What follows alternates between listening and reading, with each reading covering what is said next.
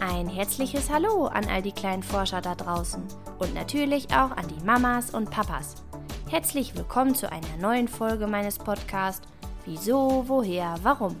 Der Podcast rund um Kinderfragen. Heute bringe ich wieder eine spannende Frage aus dem Kindergarten mit. Dort hat Helena, drei Jahre alt, gerade in der Puppenecke gespielt, als ihr folgende Frage einfiel. Du musst wissen, Helena hatte gerade ein Baby im Bauch. Aber pst, eigentlich war es nur eine Puppe unter ihrem Pullover versteckt. Und genau damit hat meine Frage heute etwas zu tun. Sie hat sich nämlich gefragt, ob Babys im Bauch eigentlich auch schon weinen können. Ist das möglich, obwohl sie ja noch im Bauch der Mama sind? Und was können Babys eigentlich schon alles, obwohl sie noch gar nicht auf der Welt sind?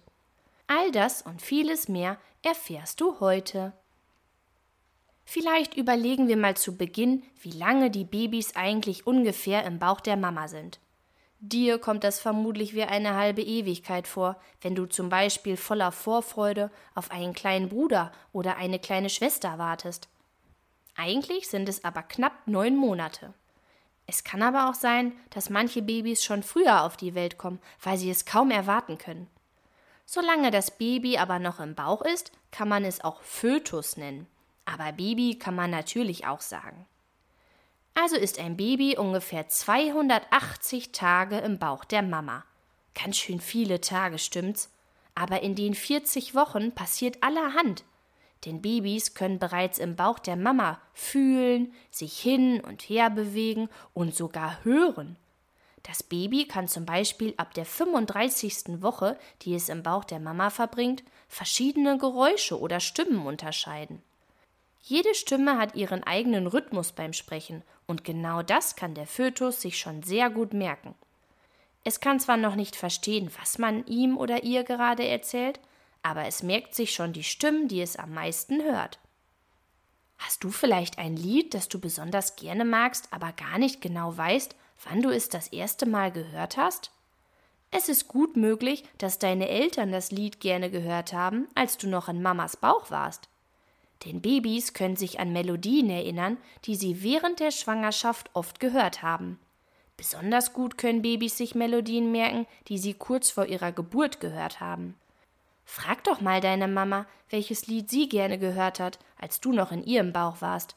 Vielleicht kann sie es dir ja mal vorspielen und, wer weiß, vielleicht erinnerst du dich ja daran.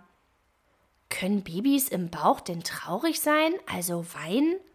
Das wollten auch einige Forscher herausfinden. Sie haben erforscht, dass der Fötus bereits ab der 28. Woche, also ungefähr ab dem 196. Tag, negative Reize wahrnehmen und darauf reagieren kann.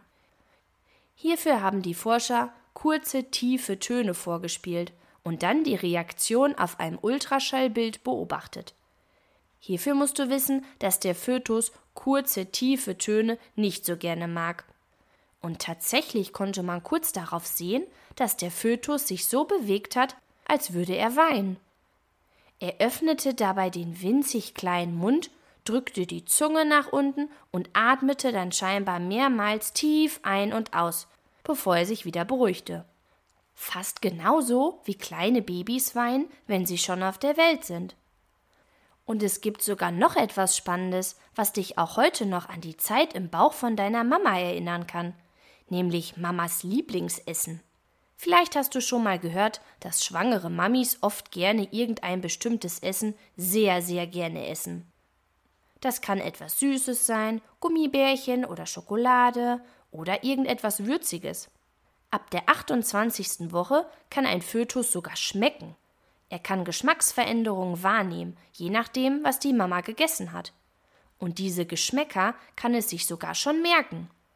Wer weiß, vielleicht isst du so gerne Schokolade, weil deine Mama das in der Schwangerschaft auch gerne gegessen hat. Nun sind wir aber schlau, was Babys im Bauch angeht. Ich wette, dass selbst Mama und Papa manche Dinge, die wir heute gelernt haben, noch nicht wussten.